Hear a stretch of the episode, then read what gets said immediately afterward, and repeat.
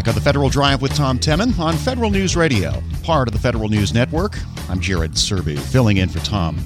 What can state and national data show us about childhood obesity, healthcare access, and neighborhood conditions? Our next guest has done some significant research into compiling that data, research that helped officials at all levels of government develop policy. She's the director of the Division of Epidemiology and the Maternal and Child Health Bureau at the Health Resources and Services Administration, and a finalist in this year's Service to America Medals program. Dr. Reem Ghandour spoke with Tom Temin. I have the very good fortune of working in the Health Resources and Services Administration. And in that capacity, I get to direct the National Survey of Children's Health, which is the largest source of state and national data related to kids' health. And we cover all range of topics, everything from child weight and obesity levels, like you just mentioned, to their experiences at home, adverse childhood experiences, their neighborhood conditions, and of course, their access and utilization of healthcare. And I'm imagining that weight or this presence of obesity is probably an indicator of a lot of other issues or maybe causes some other issues? Sure. I think that's one of the strengths of the survey is that we're able to look at outcomes like health status, if you will, whether it's obesity or some other condition, and look at whether or not it's associated with healthcare access, with other family factors, with health behaviors. So, for example, do kids who spend more time with screen time or have less sort of time doing family meals or less physical activity, do they have higher rates of obesity? I mean, those are some of the kinds of research that can be done with our data. Certainly, there's a lot of other, I would say, even deeper exploration that can go on related to kids' health. So, for example, what do adverse childhood experiences, what does growing up in an unsafe neighborhood, how might that be correlated with other health outcomes? So we can kind of look at a wide range of factors. And there's folks at the state level, in particular, and researchers at the state level, because we have state level data who are able to also look at the effects of policy at the state level to healthcare outcomes among kids. And just give us a sense of the scope of the research, the size of the sample, the frequency, and what are on the uh, survey forms. What are some of the questions you ask? So, we are an annual survey, which is something that I'm personally very proud of. It's one of the ways that we redesigned the survey in 2016. We used to be every four years, and we realized that folks just weren't getting the data that they needed in order to make timely decisions. So, we are now annual. We're in the field usually from about June all the way to January. And then we process the data, we clean it up, and we get it out to folks the following October. We have data, usually we have so we have data for about 30 to 40,000 kids between the ages of 0 to 17. And the data are actually all collected from parents. So, to make this super simple, basically, households get a letter in the mail and they are asked to participate in the survey. Most of our families participate online. So they get a letter that says, Here, go online and you can answer these questions about one of the kids in your household. The questions range from pretty sort of simple, basic how would you rate your kid's health, or has your healthcare provider ever told you that your child has a particular condition? And we kind of run through a list of conditions, all the way to questions about there's the parent's satisfaction with their care whether or not their different healthcare providers talk to each other. We ask parents to talk about their experiences providing for their kids' care. So, for example, something that I think a lot of us can relate to in the pandemic, you know, did you ever have to take time off or step away from a job in order to care for your child? So, things like that. And we do ask questions about the effect of the pandemic as well. We've added those questions in so asking parents about disruptions in childcare and telehealth and things like that. So, really trying to keep our finger on the pulse of what American families are going through. And you also ask height and weight. Height and weight. So, we do. We ask parents to report their best estimate of their child's height and weight, and then that's used to calculate body mass index. And that's how we determine whether or not a child, you know, is normal weight, underweight, overweight, or obese. We're speaking with Dr. Reem Ghandour. She is the director of the Division of Epidemiology in the Maternal and Child Health Bureau at the Health Resources and Services Administration, also a finalist in this year's Service to America Medals program. And, and looking at this in terms of racial disparities or ethnic disparities, are you finding that there are disparities because of race or ethnicity, or is it simply that bad health or excessive weight comes to children under certain conditions, regardless of what race or ethnicity they are? So that's a great question. I am not one of our central researchers who focuses on obesity. So I'm not probably not the expert on this subject, but I would say that a lot of times we do try to look at health conditions, whether it's obesity or asthma or anything else. And we try to look for patterns. So, do kids of certain racial or ethnic groups experience more of that condition? Do older kids, younger kids, poor kids? Like, well, you know, it's helpful for us from a policy and program standpoint to try to understand who is at greater risk for certain conditions. I think we do see certainly racial and ethnic patterns present in terms of overweight and obesity. I think, and we're not the only data source that shows that. I think non white kids, unfortunately, do have some higher rates of obesity. But I don't know that that has anything to do necessarily with race. I think that is really a much bigger picture. We know that kids' health is rarely affected by a single factor.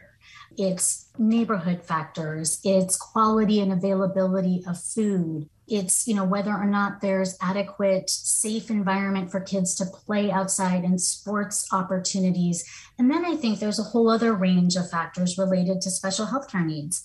Not every kid can participate in your local soccer team if there is a local soccer team. And so I think, you know, it's kind of, I understand the instinct to want to kind of throw up a particular statistic about kids of a certain group, but what I think is most important about kids' health is that kids, like all of us, are the sum of their parts. And we really need to use, I would say, multifaceted data, data like what we have in the National Survey of Children's Health, to understand the complexities, all the pieces that fit together to help kids thrive and be healthy or be at risk for adverse health outcomes. By the way, what was the pandemic effect on children's health? Do we know yet? That's an interesting question. So, we don't know yet from our data because we are just fielding the questions now in 2021. I think you can look at a variety of sources, though, and we've seen increases in mental health concerns among kids. We've certainly seen increases in some forms of hospitalizations related to mental health. So I think we are going to be learning for a long time what the impacts were. And as a parent with two kids, I have a preschooler and an elementary school child. I can say that, you know, there have been ways that the pandemic has, I think, allowed kids to slow down a little bit and spend a little more time at home and with close friends and family.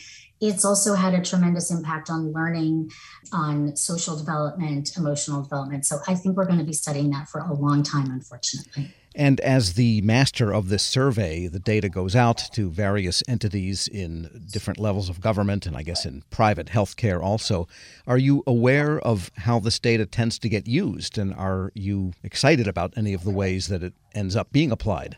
Yeah, so that's a great point. In fact, we work really hard to make sure that our data are entirely in the public domain, meaning that we collect the data and we put it up for everyone to use. And it always goes out on Child Health Day. So that's the first Monday in October. And we pride ourselves on that because we really, you know, sort of, it sounds corny, but you really want to set the data free, let people use it to make their own decisions.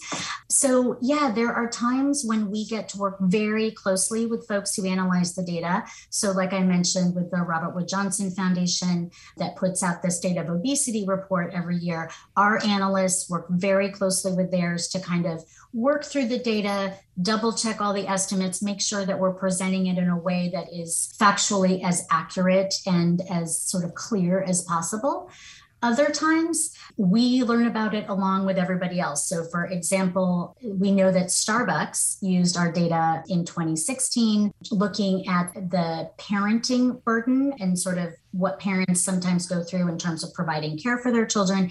And we know that they use the data to actually inform some changes to their personnel policy. And we found out about it on CNN along with the rest of the world. So sometimes we know a lot about what's happening and sometimes we know nothing. And I think what is great about the data is that because we cover such a waterfront of content and we have such a large sample at the national level and at the state level, folks can do all manner of research. So I'm thrilled at any point when folks are kind of using the data, getting it out there. And we always welcome folks to contact us if they have questions or want to sure. think through how they might use it best. And just a final question HHS, largely, you know, through NIH and some other components, has done studies in recent years where they're looking at a million people, a million veterans, or a million right. people to look at cancer, what case might be. You mentioned that you have data on 30 to 40,000 children. Do you ever dream of saying, gosh, if we had a million children database, or would that really make any more statistical relevance or accuracy than what you get with 40,000? That's a great question. I mean, yes, more data is almost always better but I do think there's a trade-off between you know sort of statistical significance and and burden. And the reality is we want to be as efficient and as sort of tight as we can be, only collecting the data that we absolutely have to have in order to produce these estimates. So we're pretty cautious about making sure that we spend our money wisely. I think over time, um, one of the other great things about surveys that you can pool data across years. So we're now going to be able, with the release of the 2020 data, to pool data across five years. And then you have well over 100,000 kids. That's actually enough to make some pretty important statements about kids' health. Dr. Reem Ghandour is the director of the Division of Epidemiology in the Maternal and Child Health Bureau at the Health Resources and Services Administration and a finalist in this year's Service to America medals.